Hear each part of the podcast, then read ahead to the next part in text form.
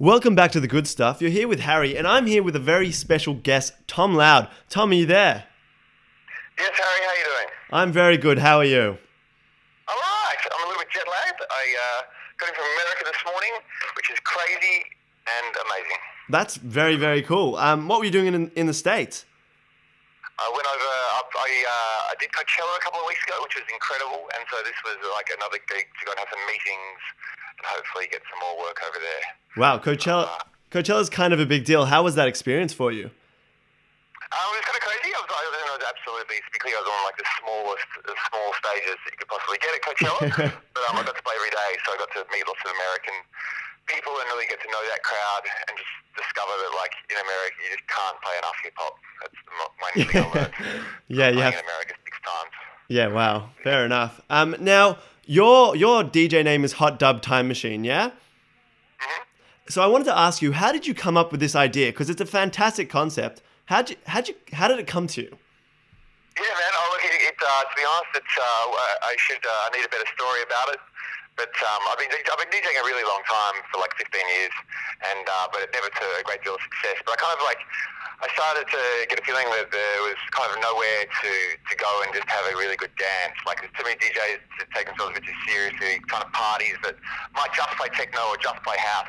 But I, I like to play everything. I mean, I like the Beatles just as much as I love Beyonce and Yeah. stuff. So I like to hear all kinds of music. So I wanted, so with those kind of two ideas um, together, I kind of, um, and along with the video technology that I've been working with for a while that enables me to scratch and mix videos, I put a show together for the Sydney Fringe Festival at the end of 2011. Oh, yeah. Um, and I decided, I put a post on my Facebook saying, what should I call my time traveling party? And one of my mates said, Hot Dog Time Machine. and uh, that was it. It's a it's a great name. How do you how do you pick the songs that you put in your um, DJ set? Yeah, look, I have like two rules. Um, well, one is the, the uh, strict chronological order, and that strict is in quote marks. There's uh, it's uh, I, it's uh, approximate chronological order, but that's the kind of the guiding principle that I have. So you always travel through time. And the other rule is that I just have to really love it. I just Yeah. have to really love the songs. And as a DJ, quite often you uh, uh, most DJs don't get to play the songs that they love. They have to play the songs that you know the venue wants or or whatever. But um, I think uh, yeah, I just I just play songs that I really really like. Yeah, and can I just say, your set is fantastic. I actually saw you at Groovin the Moo. Um, we were covering it there, um, that show a couple days ago, and you were fantastic. You managed to pick all the Oh, in songs. Canberra. Yeah, in Canberra. Cool. Um, and you managed to pick all the songs that really got the crowd going. It's it's like you were in sync with the crowd. Thanks very much, man. I, I appreciate that. Well, the Groovin the Moo shows are they're like that's like a forty minute uh, injection of energy into a festival evening. Yeah. Um, the, the original idea and what I do on my own shows, which I'm doing in the Metro uh, next week, is um, the full kind of. Uh, Two and a half to three hour experience where you really get to like travel through time and really get to like, um, you know, experience the music of all those decades. Which is Um, so pretty it's, cool. it's, it's, uh, it's just as uh, epic as the Groovin the Moo thing, but um, with a bit more, a bit more, uh, you know, highs and lows and things like that. Yeah, I think I think the biggest problem with your set, to be honest, is that you're like, I need a rest from dancing. When do I take a rest? You're like, oh, next song I'll take a rest. Oh no, I love this song as well. What do I do? Thanks, man. Uh, That's, that's, that's, that's awesome to hear.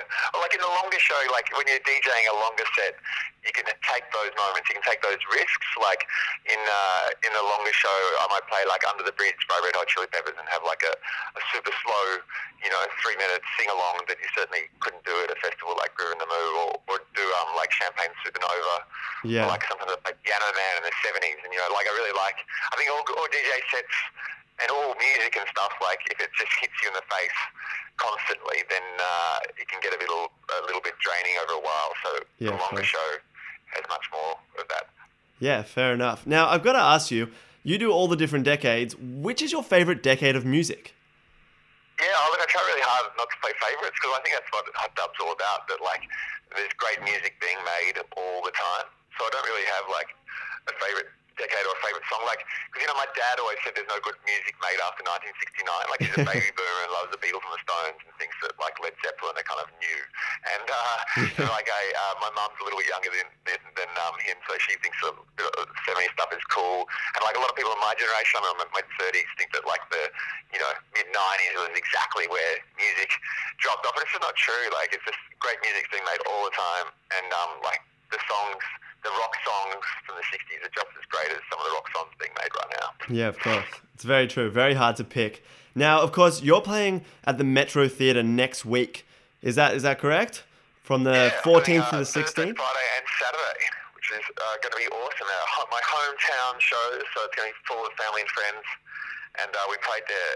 I did, a couple of shows there last year, and I think it's just the best venue in Sydney. Like, there's so much room Yeah. to dance, and uh, it's got those raised bits, like you can view from everywhere, and it's a great dancing venue, which is what I like. Which is fantastic. So the Metro Theatre from the 14th to the 16th of May, you can check out Hot Dub Time Machine. Now I've got to ask you one more question before we go, and it's a bit of a propo- proposal. You can shut me down if you like. I thought I'd just ask the question anyway. So my question is, what what about if you did Hot Dub Country Machine? So you start in Algeria and work all the way through to Zimbabwe, doing the best of India, Switzerland, a bit of Armenia.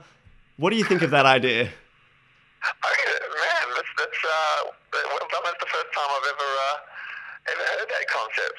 But, yeah, I like it. I like it. Um, the problem is that, uh, to, to be honest, the big the big one would be to, to that start with you being the United States and the United Kingdom, like Yeah, just like so, like yeah, I was playing in America, like there's so much great music. Pretty much all of our great music, like originally comes from African Americans, like yeah, just, seriously. uh, amazing. So I mean, I'm sure that I could find equally great tunes in Armenia, and they might have their own Chuck, Bar- Chuck Berries and like, you know, um, yeah. But uh, yeah, I think I'll, I'll be waiting for you to come up in that. Uh, yeah, look, I think it's probably better to stick to Hot Dub Time Machine. It seems a concept that really works and gets the crowd going. Actually, we could do like I, I wanted to do a hot dub Australia for a while. Oh, that's something cool. I've, I've been doing like an all. I wanted to do an all Aussie show for quite some time. So that's that's not today. Well, that, that sounds great. We'll have to look out for it. Well, thank you very much for coming on the good stuff, and we look forward to hearing how your concerts go next week at the Metro Theatre. Thanks, man. I really appreciate it. Thanks very much.